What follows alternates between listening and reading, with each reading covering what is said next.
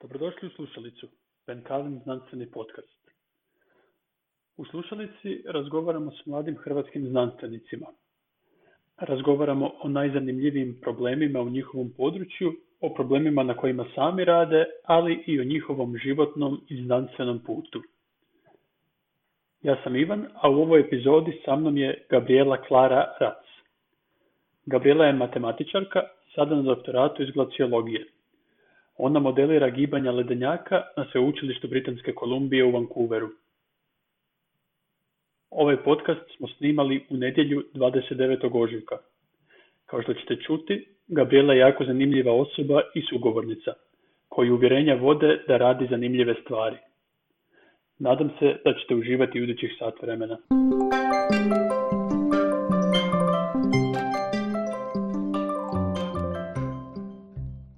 Gabriela, dobrodošla u Tenkalin podcast. Hvala ti što si me pozvala. Znači, pričat ćemo o glaciologiji, pričat ćemo o tome kako je, kako je studirati u Vancouveru, o svemu čime se ti baviš. ali ja ću te na početku najaviti, ali daj nam reci ukratko, znači mi se poznamo iz još srednje škole, recimo kratko kako je išao tvoj put od srednje školke u Zagrebu do doktorandice u Vancouveru. E, pozdrav svima, znači ja sam Gabriela, trenutno sam doktorandica na UBC-u, to je sveučilište Britanske Kolumbije u Vancouveru. Završila sam studije primjene matematike na Zagrebačkom PMF-u 2016. A sad se bavim e, glaciologijom, to je proučavanjem e, ledenjaka. Odlučila sam se na glaciologiju dosta kasno tokom svog studija. Uvijek sam htjela primijeniti matematiku za nešto što smatram e, bitnim i primjenjivim. Prvo sam mislila da će to biti biomedicina i moj e, diplomski je bio na tu temu. Bavila sam se modeliranjem e, stenta koji bi se mogao koristiti kao implantant u slučaju da netko uh, slomi nogu kod profesora mm-hmm. Josipa Tambača. Bila sam uh, intern u Švicarskoj na EPFL-u u grupi za bioinformatiku. A i tek nakon onda... toga, na zadnje... Reci. Ne, kaži kako si onda završila na ledenjacima? Uh, sad svo to iskustvo sa biomedicinom je bilo dosta zanimljivo, ali sam zaključila da je možda bolje biomedicinu ostaviti doktorima i biolozima i stručnjacima. Mhm. A u Švicarskoj sam osim istraživanja jako puno vremena provela u prirodi, planinarila sam i po prvi puta sam i vidjela ledenjake i vidjela sam koliko se puno oni povlače i nestaju kao uzrok klimatskih promjena. uh osim toga upoznala sam to, to, je bilo, to je bilo već vidljivo, znači bilo si u Švicarskoj i bile su neke vidljive promjene ili, ili na što misliš? Pa više sam čula od ljudi koji tamo žive, koji su pričali koliko se za vrijeme već njihovog e, života i moj profesor je, e, koji često planinari mi je pričao koliko su se povukli i mhm. već koliko nestaju e, ledenjaci u Švicarskoj. mm I onda me to zainteresirao taj problem i javila sam se jedinoj hrvatskoj glaciologici koju sam našla da postoji, profesorici Valentini Radić, uh koja je završila biofiziku na PMF-u uh i pitala sam ju kako netko sa mojom pozadinom, koji je matematičar, se može početi baviti glaciologijom. I ona mi je i pitala, naravno pitala sam joj za nekakve fakultete u Europi, jer nisam baš htjela otići na drugi kraj svijeta, ovdje u Vancouver, mhm. gdje, se, gdje ona... I ona mi je prvo rekla joj da nema ništa tako baš u Europi, ništa što je baš toliko matematički, jer dosta glaciologa se ima pozadinu u geografiji i nije toliko kvantitativna. Mhm. ali da, je, da se njen muž, da je on baš matematičar, ima doktorat iz primjene matematike i da ona misli da da bi se mi super slagali i da bi mi bilo jako zanimljivo raditi na nekom od njegovih projekata. Uh-huh. Ja sam je rekla da ne, da, da mene to baš e, ne zanima ići u Vancouver, da mi je to predaleko i da li mi može poslati neke preporuke za Europu. Ali ona je već proslijedila moj CV svom uh, mužu, mom trenutnom mentoru, koji mi mhm. se javio uh, sa nekakvim potencijalnim projektima i nakon toga se jako trudila naći nešto slično u Europi, ali nisam uspjela naći ništa jednako zanimljivo, pa sam tako završila u Vancouveru. Cool. A daj da malo, mislim, glaciologija, ono što mi je jasno, glaciologija je da se bavi ledenjacima, ali to je on, jedna riječ koju razumijem. Ali daj nam malo opiši šta, koji su glavni problemi u glaciologiji, koji su glavni izazovi trenutno u, on, u, cijelom području široko. Mislim da je da, prvo bitno razumjeti zašto su ledenjaci uopće bitni i zašto ih želimo bolje razumjeti. E, ledenjaci su važan indikator klimatskih promjena i oni su jedan od glavnih e, doprinositelja porasta razine mora, mhm. ali oni su također i pouzdan izvor vode koju ljudi koriste za piće, poljoprivredu i proizvodnju električne energije, a to je posebno bitno za vrijeme e, sušnih ljetnih mjeseci kada nemamo puno padalina. Naglasite da ledenjaci na koje ljudi prvom pomisle kada pomisle na na glaciologiju su zapravo, barem u Hrvatskoj, su sante leda, a led e, koji je već u moru njegovo otapanje nikako ne utječe na rast razine mora i problem je kopneni led koji je uz termalnu ekspanziju oceana glavni uzrok e, porasta razine mora. E, drugo, ljudi zamišljaju led, oni zamišljaju Grenland i Antarktiku, koji su ledeni pokrivači koji čine 99% kopnenog leda. Mhm. I glaciolozi se bave predviđanjima koliko će Grenland, Antarktika, ali i ovi drugi manji planinski ledenjaci doprinijeti porastu razine mora do kraja ovog e, stoljeća. Što je zanimljivo je da iako Grenland i Antarktika sadrže 99% tog kopnenog leda, mm predviđanja znanstvenika prikazuju da bi manji ovi planinski ledenjaci mogli doprinijeti gotovo jednako toliko do kraja ovog stoljeća, iako oni čine tek 1% ukupno kopenog leda. mm I ja proučavam baš te planinske ledenjake i njihovo kretanje. mm Super. Zašto je to tako? To je zašto, zašto planinski ledenjaci toliko puno doprinose?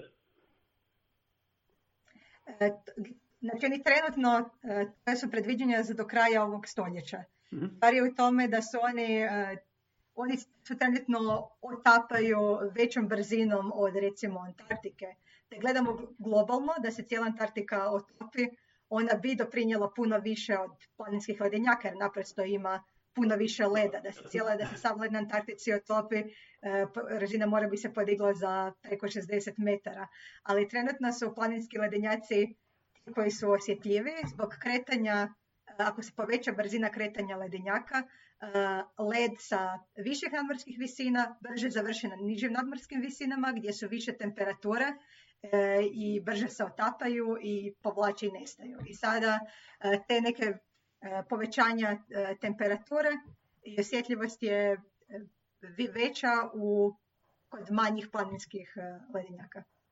Kužim, kužim. Da se vratimo na ovo kako si, kako si došla na kraju Vancouver i nisi htjela otići na drugi kraj svijeta, ali sad kad si otišla, kako je u Vancouveru, kako je studirati u Vancouveru? Ja sam jako zadovoljna sa svojom istraživačkom grupom, ali ne samo i sa drugim uh, znanstvenicima koji su ovdje na, u grupi geofizičara, znači moje područje glaciologija, ali veća grupa je unutar geofizike. Zbog toga jako puno toga naučila jer na našim E, raznim e, sastancima. Ne slušam samo predavanje ljudi koji se bave mhm. glaciologijom, nego i ljudi koji istražive, koji rade za nas i istražuju e, druge planeta. Jedna moja prijateljica je uključena u ovu najnoviju nasilnu misiju za, vezano za Mars. Mhm. Onda neki moji prijatelji se bave proučavanjem vulkana, neki se bave proučavanjem oceana, tako da je jako zanimljivo vidjeti s čim se svim možemo baviti, kako primijeniti fiziku i matematiku za bolje razumijevanje zemlje. Mhm. Osim toga, Vancouver se nalazi na oceanu, ali okružen planinama, tako da uživam što mogu svaki vikend ići planinariti ili skijati tokom cijele godine, pa sam uspjela spojiti ugodno s korisnim. Da, da. A, a, a to me zanima kako podnosiš kraj svijeta? Ne mislim... Dosta olakšava činjenicu što se nisam ovdje uh, doselila uh, sama, nego sa svojim uh, partnerom, svojim mužem Danielom, tako mhm. da je sve bilo puno lakše kada u dvoje, nego da sam to došla posve sama. Mm-hmm. Srećom zbog dosta napretka tehnologije nije toliko teško jer se mogu čuti sa svojoj obitelji preko Skype-a skoro svaki dan, iako je trebalo neko vrijeme da se uhodam u ovu razliku od 9 mhm. sati. A sad zapravo i nema veze, sada i da si puno bliže, čak i da si u Hrvatskoj bi se vjerojatno čula sa obitelji preko Skype-a. Kakva je, kakva je situacija, kakva je situacija u Kanadi vezano za koronavirus? I to sam, samo da kažem, ovo snimamo u nedjelju kod mene na večer, kod tebe popodne. Koji dati nedjelju 28. 29. tako nešto treći. Da, 29.3. Da se stvari toliko brzo mijenjaju. Da.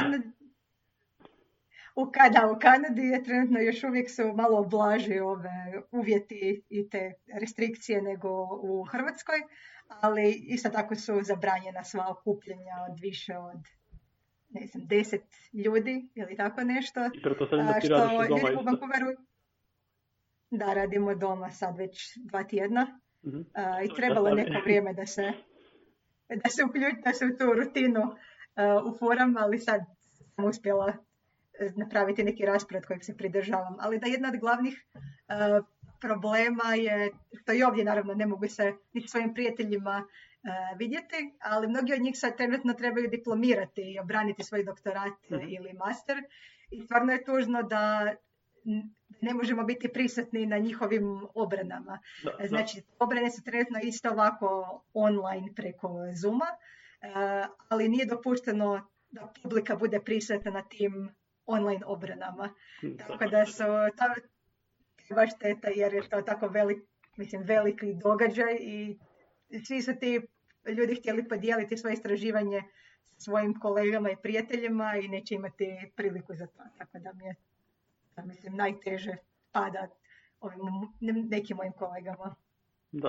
A čuo sam za par takvih obrana online, ali tamo je bilo dopušteno da, da se drugi spoje online, pa, pa slušaju barem. Ali... Da, mislim da se, ne znam zašto su uveli da se to ne smije, jer obično su te obrane javne, ali onda su tehničkih problema. Sjetili, sjetili su se ljudi da bi mogli organizirati probnu obranu za koju se mhm. pravimo da je stvarna obrana dano naprijed i onda su se baš su se ono, sredili, obukli kao da, kao da brane uh, i svi smo bili tamo i njihove obitelji i tako pa su rekli da možda čak i, i dobro ispalo jer inače Eka, sigurno bilo, ne bi imali virtualno ili fizički još? To je bilo još davno ili? Virtualno, virtualno. Da, da. sad smo virtualno probali kao probnu obranu dan prije prave obrane uh, i bilo je lijepo jer su stvarno bili uh, obitelji sa različitih dijelova svijeta od tih ljudi koji inače skoro ne bi bili prisutni, sada zbog ove sreće u nesreći e, virtualnim putem su mogli biti prisutni na toj probi i čuti čime se bave njihovi bližnji. Super. Dobro, znači sad, sad radiš od kuće, ali jedna stvar koju sam skužio razgovarajući sa ljudima koji su na doktoratima u različitim disciplinama, to je da svaki doktorat izgleda drugačije, način studiranja, način istraživanja, način svega. Kako izgleda tvoj tipičan radni dan prije nego što si počela raditi od kuće? Kako, kako izgleda istraživanje tvoje? Način rada? Jako visi o e, dobu godine. Znači, e, kod meni je najdraži dio doktorata što osim ovog posla u uredu, e, preko ljeta idem na teren. Mhm. Tako da prvo ti mogu reći kako izgleda jedan normalan dan u uredu, a onda može biti kako izgleda normalan dan na terenu kada kampiramo na ledenjaku po tri tjedna. Će vjerojatno biti zanimljivije. Tako je. ovaj, mislim da je dan u uredu sličan većini da zapravo koji se bave ovako nekakvim modeliranjem ili nekle matematičkim poslom. E, ujutro prođeš kroz mailove, vjerojatno uvijek moraš prepitati neki članak ili nešto vezano uh, za, za tvoj rad, da te inspirira ili da provjeriš da neko već nije napravio ovo što ti pokušavaš uh, izmodelirati. Uh, jako puno vremena sam provela o, baš obrađujući podatke, jer koristim puno stvarnih podataka vezano, vezano uz ledenjake i iznenadilo me, ne me iznenadilo, ali koliko koliko vremena treba da od početnih podataka dobiješ kvalitetne podatke koje možeš na kraju staviti kao u svoj model, kao unosne podatke u svoj model. Mhm. Trenutno sam u fazi provođenja tih nekih simulacija koje ne mogu raditi na svom laptopu, pa se mhm. moram povezivati na superkompjuter na kojem će se one simulacije vrtiti. Mhm. Tako da velik dio dana unaprijed pripremam programe i skripte koje će se kasnije preko noći vrtiti na, na tom superkompjuteru. u kojem, u kojem radiš simulacije? Većinom ih radim u MATLABu, ali onda moram te programe imati kao, kao posebnu aplikaciju koja se može, kao poseban program koji se može izvrtiti na tom superkompjuteru. Mm, Um, i, I onda tijekom dana dobijem rezultate od prethodne noći, od prethodnih simulacija uh, i vidim kako, izgleda, kako izgledaju ti podaci, da li kod funkcionira, očekiva kako spada ili ne. Najčešće se treba nešto debagirati i poboljšati te, sim, te simulacije, imati jednotna faza. Ok, ajmo sad pustiti uh, uredski dio, sad ide ovaj ljetni dio. Znači, uh, rekao si da idete na ledenjake ko ide sve na ledenjake, koliko ostajete, kako to izgleda? moj mentor i njegova istraživačka grupa su našli taj jedan ledenjak u provinciji Yukon, koja je sjeverno od moje Britanske Kolumbije, nalazi se na granici Aljaske i Kanade. uh I taj su ledenjak proučavali zadnjih deset godina. uh Svake godine idu tamo dva puta, jednom idem šestog mjeseca na tri tjedna i jednom krajem osmog početkom devetog mjeseca na desetak dana. Ideja je na početku ljeta postaviti, prvo servisirati instrumente od eh, prošle godine i onda postavi, pokupiti te podatke, premijeniti eh, memorijsku karticu da je za prikupljanje novih podataka, mhm. instalirati neke nove uređaje i biti sigurni da to sve funkcionira i onda pokupiti, prikupiti što više podataka tokom e, ljeta, jer se tada događaju na ledenjacima najzanimljivije stvari kada imamo otapanje, barem za ovo čime se ja bavim. uh I u devetom mjesecu ponovno uh, osigurati da svi instrumenti funkcioniraju kako spada, prikupiti, uh, prikupiti podatke i vratiti se, vratiti se s njima u Vancouver.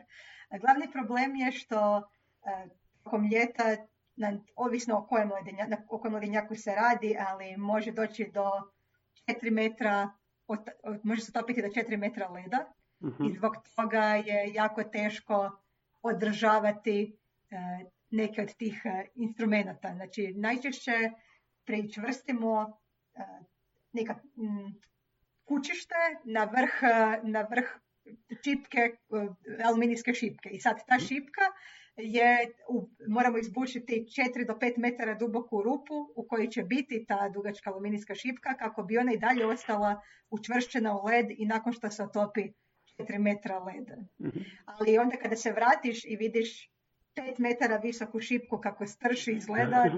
često posve savinuta i moraš doći do kućišta koji se nalazi na vrhu te šipke, e, dosta je teško e, pustiti to kućište, doći do podataka koji trebaš i moraš ponovno izbušiti rupu od 4-5 metara i resetirati, znači ponovno staviti tu šipku i uređaj e, na zvuči jedan kao, metar visine. Da. Zvuči kao dosta hardcore doktorat, moram priznati. I sad me zanimaju dvije stvari. To je dva smjera. Jedan smjer kako to funkcionira kad vaša grupa, to je posebna vrsta bliskosti kad grupa ode i tri tjedna provede zajedno tamo negdje u, nekoj šator, u nekom šatoru, u nekoj kolibi, gdje uopće spavate. A drugi smjer što konkretno mjerite, pa počne možda, možda prvo sa ovim kako to izgleda u društvenom smislu. Kako funkcionira jedna grupa tri tjedna izolirana od svega. E, dosta se promijeni e, i ta dinamika odnosa recimo teško je imati neki jako formalan odnos sa svojim mentorom nakon što provedete tri tjedna e, na ledenjaku. Više mhm. se, više postane nekakav, ne baš frendovski, ali tako više nefor, nefor, opušteniji, neformalni uh odnos, zato što prođete kroz razne nevolje skupa i zbog toga se zbližete. Na primjer, kako nevolje? Velik... A, husky vas napada. Medvjed dođe. A, ti se sad šališ, ali zapravo moja prva godina na ledenjaku, znači moj mentor je išao na taj ledenjak već e, deset godina i nikad nisu imali nikakvih problema sa medvjedima, Mhm. iako je u Yukonu e, ima grizlija, znači i u tom nacionalnom parku Kulane u kojem e, mi je naše istraživanje, e, svugdje su upozorenja, naravno, tu, tu, je- tu žive grizli, morate paziti na grizlije, morate imati sprej protiv medvjeda i takve stvari, ali naravno na nekakvom, mi na ledenjak idemo sa helikopterom, stave nas e, usred ničega, na ledu, sa šatorima i svom hranom i tamo smo tri tjedna dok ne dođu po nas bez ikakvog kontakta, ikakve tajne strukture ili kolebe, samo ne smiješ ništa ostaviti na ledu i sve što iz, nesemo moramo iznijeti sa sobom. Tako da obično traže od tebe da imaš e, ogradu za zaštitu od medvjeda, Mhm. ali budući da ta ograda ne funkcionira na, na ledu, zato što moraš, mora biti uzemljena da bi, da bi mogla biti ta električna e, ograda bi mogla raditi, niko to ne koristi od glaciologa. Mislim, barem možda to ne, neformalno, mislim u praksi ljudi to baš ne koriste jer ne, fun- ne funkcionira na ledu i nije testirano i teško održavati. Da. I mi smo tamo bili u skupini sa još jednom e, glaciološkom grupom sa drugog fakulteta u Vancouveru. Nakon što smo mi otišli, ostalo ih je samo četvero i pojavio se mladi grizli i napao je njihov kamp i skroz im je uništio svu opremu i igrao se s njihovim vrećama za spavanje i onda kad su se vratili su morali pozvati pomoć da dođe helikopter da ih evakuira jer je medvjed prisvojio naš kamp gdje smo mi prije bili. A to je bio njegov teritorij. Da, zato što da, i problem je da jednom kada medvjed nauči da su ljudi izvor hrane, Mhm. moraju, moraju upucati tog medvjeda Mhm. I to nije, i onda su park, parkovi su morali, taj rangeri su morali na kraju upucati tog medvjeda i zbog toga je bilo puno problema za, za nas, zato što smo, zapravo to naša greška jer ta ograda nije funkcionirala kako spada. Da ste imali ogradu, ne bi medvjed mogao ući, ne bi ga morali na kraju upucati i da.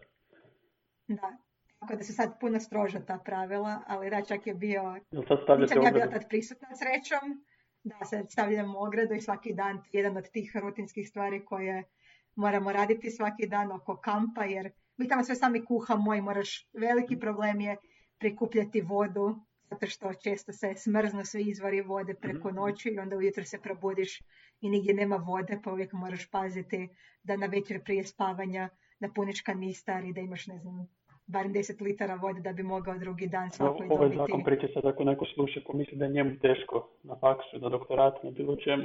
E, ovo je teško. Dobro? Da. Naprosto je dosta teško biti u tim... Kad gledaš koja je temperatura, nije to toliko hladno, jer su temperature preko dana između 0 i 5, a preko noći recimo minus 10, tako nešto. Mhm. Ali budući se ti konstantno na toj hladnoći, ste, nikad ti se na stvari skroz ne dosta je, dosta je teško biti stalno izložen na takvim uvjetima i vjetru i hladnoći i snijegu i tako. A, ali isto tako jako lijepo, krajolik je prekrasan. Tamo kad ste na ledenjaku, kako je sa ljudima? Gdje su najbliži ljudi? Ledenjak na koji ja trenutno idem je dugačak e, 70 km, tako da bih rekla da otprilike to neka udaljenost, ne pa baš zajednica, do tog mjesta gdje je istraživačka postaja, gdje možda živi petero ljudi koji održavaju tu stanicu. A Mhm. sad do prvog e, većeg grada je možda 200 km. Nema baš puno velikih gradova u, e, u Yukonu. Mi letimo do Whitehorsa koji bi bio taj ve- veći grad Mhm. i onda se vozimo stotinja kilometara do Destruction Baya gdje je ta postaja i tamo pripremimo što nam treba za teren jer moramo vidjeti da li imamo svu opremu, provjeriti da li sva ta oprema radi. To je tjedan dana posla gdje mi e, pakiramo svu hranu u što manje količ, da zauzima što manje mjesta i da bude što lakša, da opet imamo sve što nam treba. E, I testiramo da li radi ta ograda za medvjede, da li svi naši instrumenti rade kako spada e, i prolazimo po tom planu leta, kako, jer često e, u helikopter, u helikopter do, ide samo, i samo sa instrumentima i samo sa stvarima, znači bez ljudi. Mhm. Kada e, se te stvari se prenose u velikoj mreži koja je privezana za helikopter. E, I ta mreža se onda samo izba- izbaci na led, onako lagano se spusti. Mhm. Tako da mi ko moramo znati kako priključiti, kako prikrstiti tu mrežu za helikopter i kako to otkvašiti, tako da zna biti dosta zanimljivo, to sam jedno morala napraviti, da helikopter leti dva metra iznad tebe ili manje i ti trebaš priključiti kuku od te mreže Mhm. za helikopter i onda to poljeće iznad tebe. Zakon. Tako da moramo proći kroz sve te procedure negdje tjedan dana e, se provjeriti da radi i spakirati prije što idemo e, na teren. To zovemo civilizacija, iako realno to baš i nije, budući da tamo živi petero ljudi i nema ničega, to su samo brvnare u kojima smo smješteni, ali tamo imamo pravi krevet i e, možemo se tuširati, tako da je to civilizacija. Ček, znači ova tri tjedna, zapravo naravno, ova tri tjedna bez tuširanja. Da, nema tuširanja. Zakon. Zato se jako, zato se jako puno koriste ove vlažne maramice, to je zapravo naš tuš. E, tako da svako, mislim da je jako bitna rutina na ledinjaku, pogotovo tako psihički. Ja svaku večer provedem dosta vremena za tuširanje sa tim vlažnim maramicama i uvijek imam poseban set e, odjeće koji je kao pidžama, mislim nije prava pidžama, ali uvijek se presvučem u tu čistu kombinaciju Mhm. e, kao za spavanje. E, to je dosta nepraktično i najčešće ti se ne da ono kada je jako hladno i umoran si, samo želiš što prije otići u vreću, ali meni puno znači to da sam, mislim da sam čista, jer sam se otuširala sa vlažnim maramicama i da sam u toj svojoj čistoj robi u vreći. Ali neki to ne rade, neki doslovno ponesu ono, i para gača i dva para hlača i to nose tri tjedna. Tako da ima i zanimljivih e, mirisa, posebno u muškoj populaciji. A opet jadni dečki, krivi. Kaj se te htio pitati, zvuči, zvuči... Naprosto su žene, žene su u manjini, mislim, tako da to je, nema toliko puno glaciologinja, tako Aha. da i već ovo korištenje vlažnih maramica je dosta ljudi to, nisu sigurni da li je to način, to zato što misle da je to kao znak nekakav slabosti, znaš sad. ti- Aha, to je je ovo pitanje časti, koliko, Znaš, sad- koliko možeš, koliko možeš provesti bez tuširanja, bez higijene, bilo kako. Ja sam, meni, ja sam čak, čak su mi rekli da misle da je prisut, moja prisutnost kao prisutnost e, žene na terenu Mhm. dosta pomaže da onda se i dečki ipak trude malo više. A čekaj, na tim ekspedicijama, na tim ekspedicijama si ti jedina žena ili ne?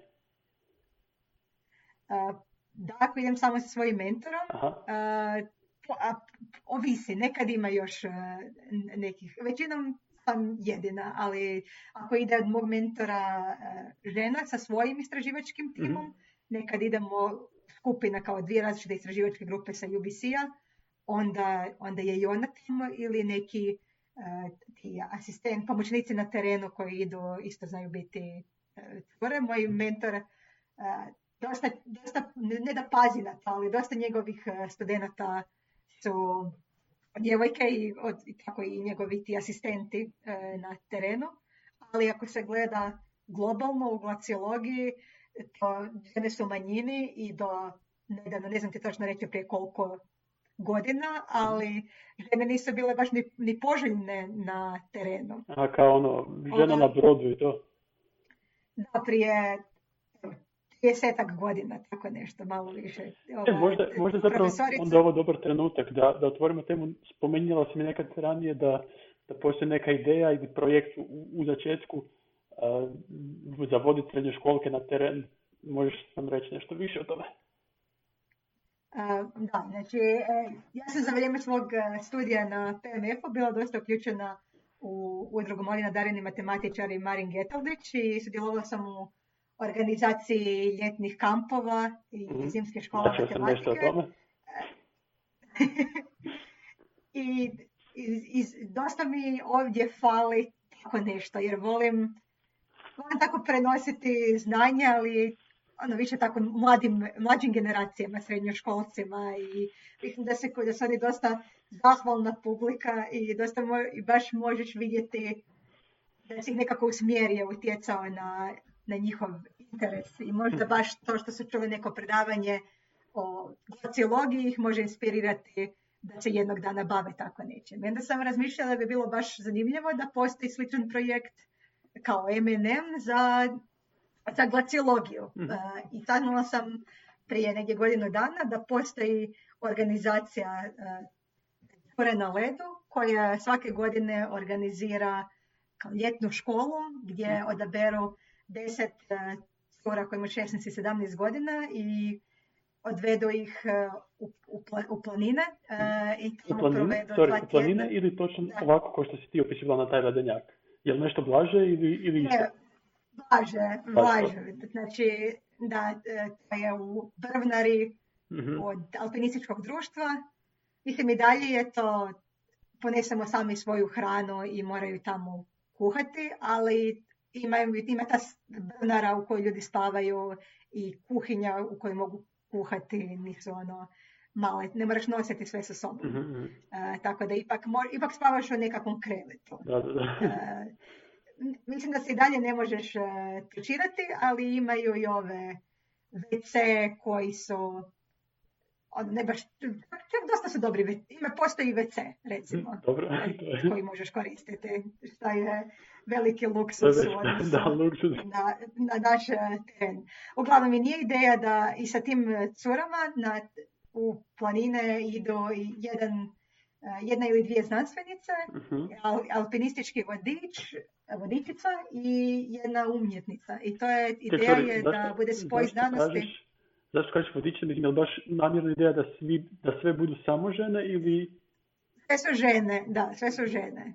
Okay. Ideja je baš da kao da se inspirira mlade e, djevojke da mogu kasnije e, da ih naučite nekakve e, vještine preživljavanja i i tog nekakvog zajedništva koje, koje iskusiš kad si tako dva tjedna u planini sa, istom, sa istim, skup, istim skupinom ljudi i da ih inspiriraju da zapravo mogu što god žele. Znači nije nužna ideja da oni sad odluče biti glaciolozi, nego je ideja da nauče nešto o prirodnoj umjetnosti, ali više o njima, da, da to iskustvo im pokaže.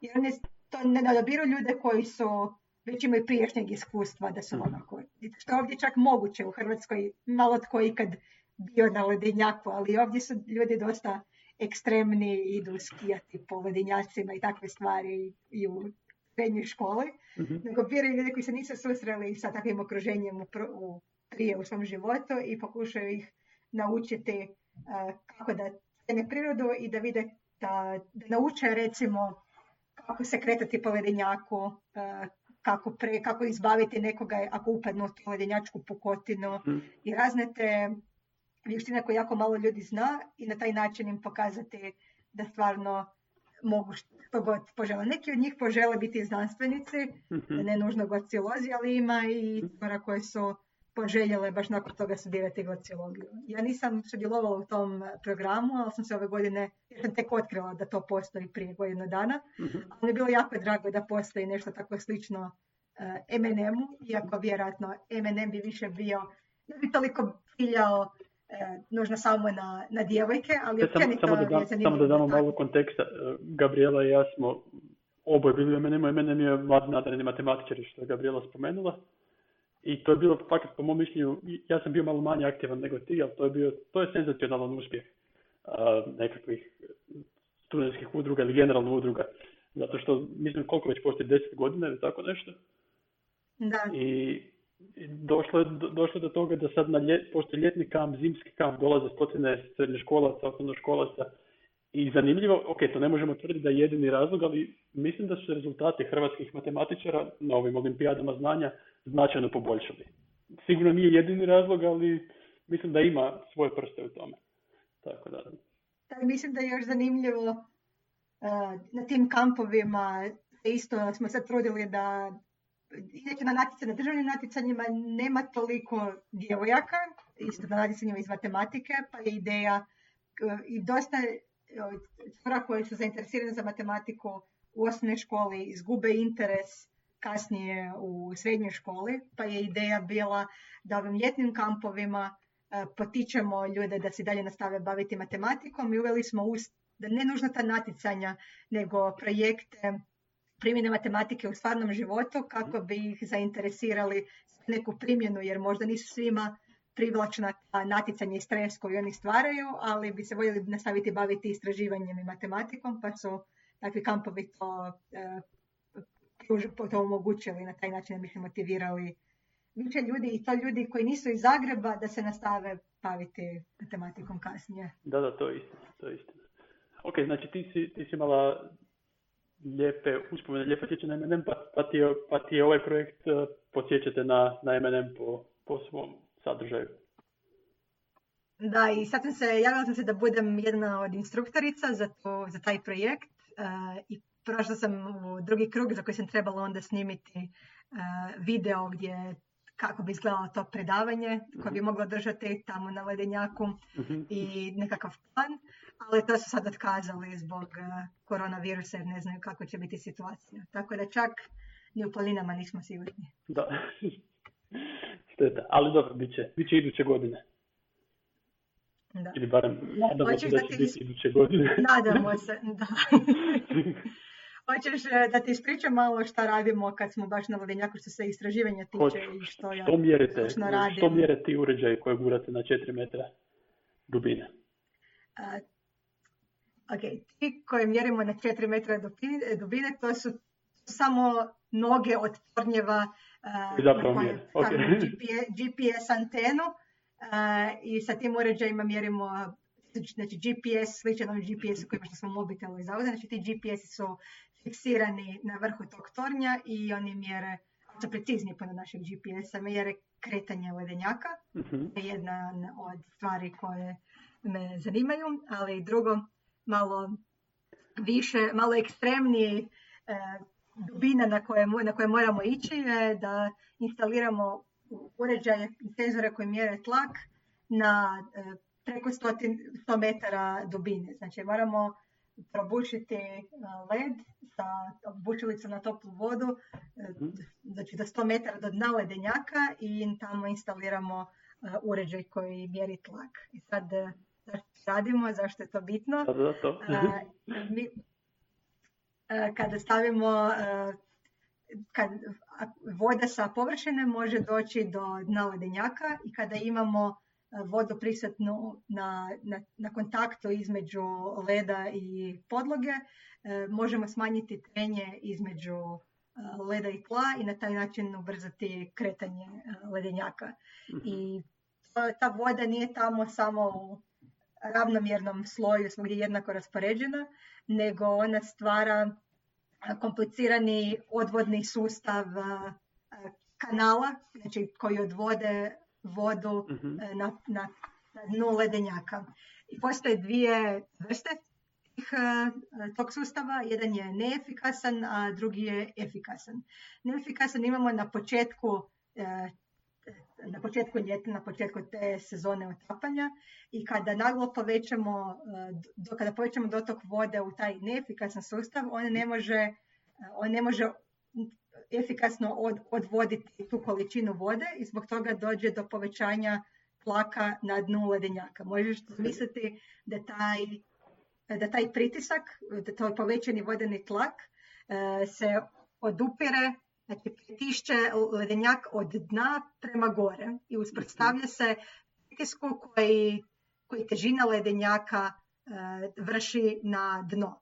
Sad imaš razliku između tog tlaka kod težine leda iznad dna i vodenog tlaka koji kao da gura e, led sa dna prema gore i taj tu razliku zovemo e, efektivan tlak Mhm. i zbog smanjenja tog efektivnog tlaka dolazi do smanjenja trenja. Mhm. Znači, kada, kada, do, kada povećamo dotok vode u neefikasnom sustavu, on se ne može na vrijeme prilagoditi i odvesti tu vodu i dolazi do smanjenja trenja i zbog toga do brzine kretanja, ledenja, kretanja ledenjaka. Mhm. Ali taj sustav nije fiksan tokom cijelog ljeta, već, već se on mijenja i razvija u efikasan sustav. Jednom kada imamo efikasan sustav, može doći do tog što zovemo negativan feedback. U smislu sada na početku kada dodamo vodu to će, povećat će se brzina kretanja, ali sada kada imamo efikasan sustav u njemu je niži taj vodeni tlak i zbog toga se povećava taj efektivan tlak i dolazi do povećavanja trenja. I u principu sada smo došli do sustava u kojem taj odvod, taj odvodni sustav može smanjiti brzinu kretanja ledenjaka. No problem je što mi ne Koje, razumijemo koje točno... posljedice toga? Koje posljedice toga? Da li to znači da da li to znači da možda ako, ako imaš kompletnu sliku toga kako izgledaju sustavi u ledenjaku, da bi ako želiš usporiti ledenjak mogao izbušiti još ekstra kanale, teoretski, ne bi li, ne bi li od neefikasnog sustava stvorio efikasan ili i, da to ima smisla. ima, i, mislim da tako nekakav geoengineering jako je težak za, za, glaciologiju. Eh, jed, glavni razlog je da eh, znači, ti sustavi, odvodni sustavi kanala ne ostaju na istom mjestu od eh, iz godine u godinu. Znači nije da se ti kanali urežu u podlogu, nego da. se oni urežu u led. Znači izgleda više kao tunel nego kanal Mhm, mhm. zato što je puno lakše e, prodirati znači, led nego, nego, nego kamen. Um, jedan, to je jedan razlog, znači čak i da mi znamo kako izgledaju jedne godine, ne možemo znati kako će izgledati druge godine. Mhm. I to se radi, o, radi se o velikoj, kako je nepristupačno doći do, do dna ledenjaka e, i pitanje je koliko bi to e, bilo korisno. Više nas zanima da bi naučili nešto o fizikalnim procesima koji, zašto dolazi do toga, da li možemo modelirati kada, kada dođe do promjene iz efikasnog u, u neefikasni Mhm. sustav, da li točno možemo reći kako se zbog toga e, promijeni kretanje, e, brzina kretanja ledenjaka i nekakav glavni cilj bi bio smisliti nekakvu formulu, neki zakon o kojem bi mogli reći o čemu ovisi to trenje i to, to kretanje ledenjaka, to klizanje ledenjaka po podlozi. Da li je trenutno, kad se ne- u nekim modelima se koristi samo e, varijabla e, za taj efektivan tlak, ali možda nije bitna samo koliki iznosi taj tlak, nego i kakva je konfiguracija tog e, odvodnog sustava kanala. Kužim. Jedno naivno pitanje, možda. A, otkud uopće voda? Otkud vode u ledenjaku? Kako se voda probije? Kako formira te kanale? E, Voda može do, na površini e, ledenjaka se nalaze razne pukotine e, i, i rupe u ledu i voda može ući kroz te pukotine i postoji ne samo taj odvodni sustav kanala, već i unutar leda nekakve te pu- pukotine i kao odvodni sustav koji može, zbog kojeg može ta voda doći do, do dna.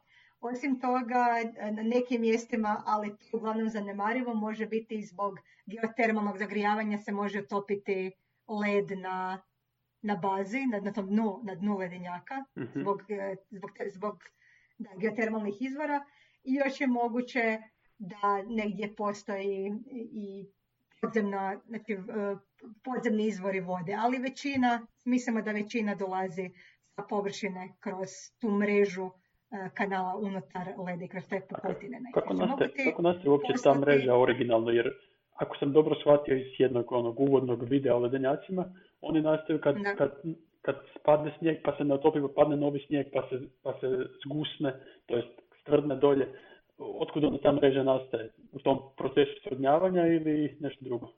Ne, e, nas, znači, ključne su pukotine na, na površini ledenjaka, a one nastaju jer kak- zbog kretanja ledenjaka. Znači, ledenjak se može kretati e, radi unutarnje deformacije zbog koje dolazi jer su gornji dijelovi ledenjaka e, teži čine pritisak na donje dijelove Mhm. i zbog toga se donji dijelovi mogu a, dosta, dosta lako deformirati. Međutim, a, ovi i, i teku, to zovemo plastičnim tokom, ali ovi a, bliže površini, recimo prvih 50 metara a, dubine leda, znači od površine do 50 metara dubine, a, se, se ne može toliko dobro deformirati jer nemate, nema te težine leda koja, koja djeluje na niže slojeve i zbog toga se, se nalazi, to je kao krhki sloj do kojeg može doći do slamanja. E, I u tom dijelu e, se onda ne može toliko deformirati i dolazi do pucanja i zbog toga nastaju e, te pukotine na površini ledenjaka. I sad e, ni- nisu nužno sve dovoljno duboke na početku da bi došle skroz do dna ledenjaka, nego možda dođu samo do tih recimo najviše recimo 50 metara, Mhm. ali mogu biti i puno dublje i onda se voda, voda ih može zdubiti, taj led koji Kužim. se... Da. Da, da, da. Super. A, daj da se pitam još jednu stvar. Sad si, u kojoj si fazi doktorata, ono, pri sredini, pri kraju ili tako negdje? Recimo da sam malo prešla pola, tako. Re- mislim, bliže kraju nego početku, ali to je dosta teško Znam, znam. e, za procijeniti. To je moj Da. default Ja sam odgovor. sad tri i pol e, godine. Malo preša pola, uvijek.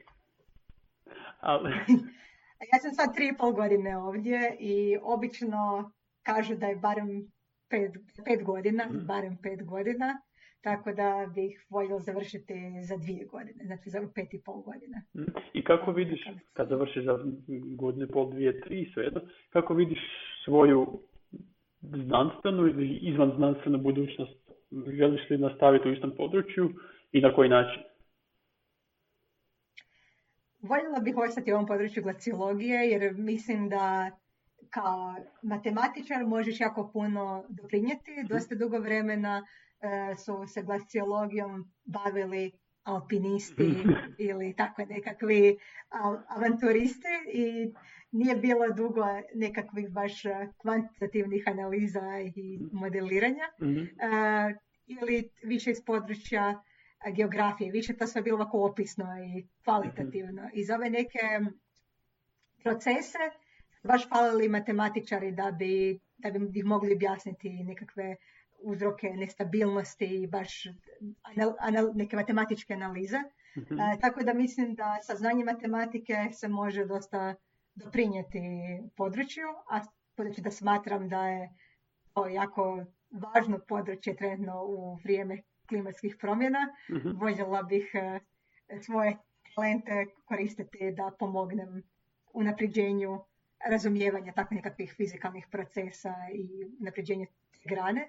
Mhm. Ali Sad, s obzirom da si, i s obzirom voljela da si, bih- s obzirom da si ispričala koliko, koliko bi matematičari bili korisni za slučaj da nas sluša neko od mladih matematičara, a, da li vi na vašem, na vašem sveučilištu imate neke prakse za, za ekipu koja je zainteresirana, ali nije sigurna jer ne zna o čemu se točno radi ili na koji način bi se ljudi mogli upoznati sa, sa područjem, a bez da dođu na doktorat. Da, nažalost, e, mislim da tako nešto baš ne, po- ne postoji kod nas e, trenutno. Eventualno e, postoji za, za baš studente geofizike koji su na prediplomskom studiju u našem odjelu. Oni onda mogu e, odlučiti raditi kao prediplomski, prediplomski rad, završni prediplomski rad sa nekim od e, profesora na, iz našeg odjela. Na taj način neki su se na prediplomskom uključili i išli su s nama na teren kao pomoćnici i, i, i tako su upoznali sa područjem, ali ne postoji nekakva škola ili, mislim da je ovo za, za- ili nekakva kao internship na koji bi se ljudi mogli e, prijaviti.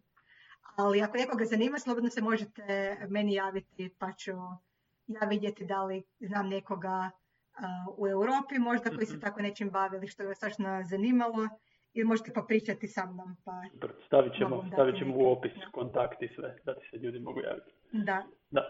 A, rekla si ono, da, je- da želiš ostati u području zato što misliš da je, da je problem važan za, za Da. nas. A, I s obzirom da ti sad kao insider, koliko, koliko je Mhm. stvar ozbiljna? Ono, koliko je stvar e, zabrinjavajuća ili kako se kako šta modeli pokazuju, koliko su pouzdani, koliko ima razloga za optimizam ili za paniku. Ne želim, e, ne želim sad širiti paniku ovo već vrijeme e, pandemije i Dakle, sad su ljudi spremni na sve, tako da slobodno. ali, e, ali da, e, nema baš puno mjesta za optimizam, a ja sam po prirodi veoma optimistična osoba. E, Mislim da je glavni problem što mnogi, što je znanost jako ispred e, politike i trenutnih akcija. Tako da mnogi moji e, kolege Mhm. e, sve više razmišljaju o tome da možda ne ostaju, ne ostanu u znanosti, nego da se, nego da se više uključe kao konzultanti u politiku, jer misle, ok, mi smo kao znanost pokazali koliko je situacija ozbiljna, ali nas niko ne sluša. I mnogi od njih misle da bi trebalo više energiju usmjeriti na to da se informira javnost i da se budu uključeni više u ove političke odluke i donošenje nekakvih e, zakona i kako bi na taj način mogli što prije djelovati i poslušati što nam znanost govori. Znači, to bi se kratko moglo reći da e, i klimatska promjene su stvarne, da mi smo krivi, znači dokazano je da su ljudi odgovorni za, za ove klimatske promjene koje trenutno vidimo E, i možemo, iako budućnost e, se čini već da te prognoze nisu baš optimistične, i Mhm. dalje trebamo djelovati i probati što više smanjiti negativne posljedice koje možemo imati. Kad se modeliraju, kad se modeliraju mogući scenariji, najčešće gledamo ok, što ako se podigne, ako se podigne globalna temperatura za sve skupa za 1,5 stupanj, što ako se za 2,5 stupnja, 4,5 stupnja ili 8 stupnja, ne, mislim da nije 8 stupnjeva, ali može biti 8 stupnjeva do kraja e, stoljeća. E, ti- za te različite temperature, što će se dogoditi, koliko će se e, količina ledenjaka otopiti, e, što možemo predvidjeti koliko će se podići razina mora i zbog toga će se ljudi morati iseliti iz e, gradova koji se nalaze blizu oceana, koliko će biti recimo e, više sušnih razdoblja i tako nekih stvari. Znači, ideja je da će u budućnosti e, biti sve više ekstremnih događaja. Zato što, re- recimo, kad imamo više temperature zraka, onda može se skupiti više, zra- više vlage u atmosferi Mhm. i zbog toga e, ove recimo uragani i tako neke stvari bit će intenzivniji, bit će ti ekstremni događaji jači i češći nego što smo navikli. E, što se ledenjaka samih tiče, zašto su oni bitni i što će se dogoditi kad se otope, osim što će se podići razina mora.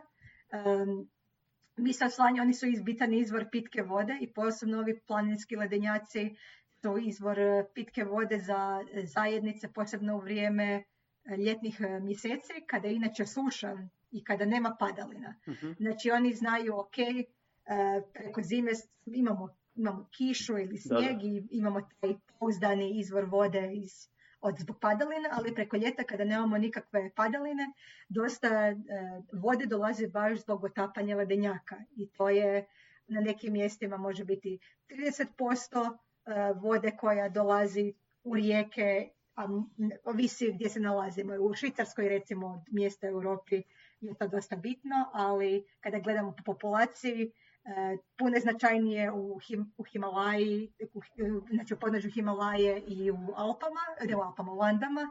Em, I tamo milijuni ljudi se oslanjaju na taj izvor vode od ledenjaka za vrijeme tih sušnih razdoblja. E sad, na početku kada će se ledenjaci ubrzano otapati, ćemo imati naravno više te vode dostupno tokom ljetnih mjeseci, ali nakon toga kada nestanu, e, više, više ih neće biti. Znači smanjit će se ta, taj pouzdani izvor koji smo imali preko tokom ljeta Mhm. i postaće, postaćemo puno ugroženiji za vrijeme sušnih razdoblja, zato što ćemo visiti samo o padalinama i dosta, dosta problematično za, i za agrikulturu i kao izvor pitke, pitke vode.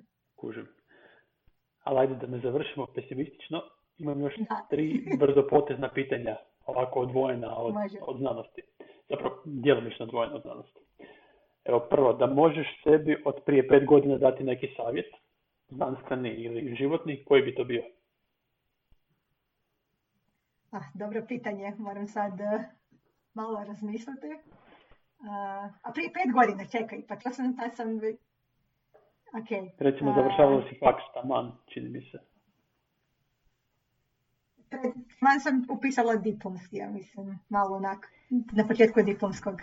A rekla bi sebi vjerojatno da nastavim biti uporna i da sve ove i da nikad ne izgubim entuzijazam za istraživanje koji, koji sam tada već e, imala mhm. e, i da je još nisam bila ni nisam još ni razmišljala, to sam taman počela razmišljati vjerojatno o ovoj glaciologiji i rekla bi se da ustrajem u tim svojim e, idejama i ostajem idealist koliko god se to činilo teško u, različit, u nekim situacijama kasnije. Cool, cool. Bravo. Evo drugo. Daj nam preporuku, mislim, meni i slušateljima za knjigu ili podcast ili seriju ili film.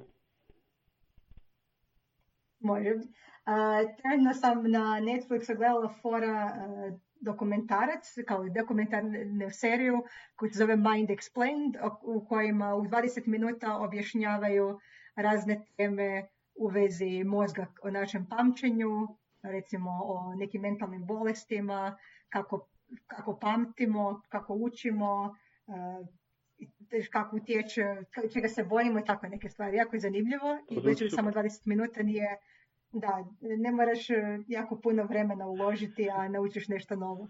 Osim toga ima i serija od istih autora koja se zove samo Explained, u kojima gori, govore o različitim temama, ali to još nisam pogledala, pa nisam sigurna koliko... Dakle, novi ime, nisam, nisam čuo dobro. dobro. Explained. Ove je Mind Explained, a prva je Explained. A od istih autora. Tome okay, može biti... Zvuči jako dobro. Može biti o e-sportovima ili o dionicama gdje pokušaju o različitim tako životnim temama i područjima u 20 minuta prikazati najbitnije stvari o njima. Tako da je jako informativno i zanimljivo. Super, hvala. I treće, najuzbudljivija stvar koju si napravila u životu ili koju ćeš tek napraviti?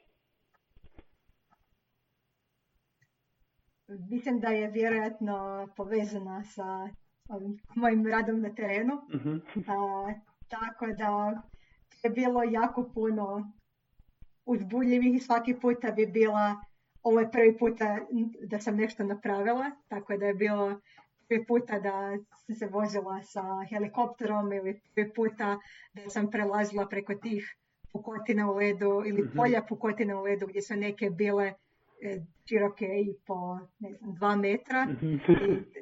I, navigacija po, to, po tom polju uh, ledenih pukotina.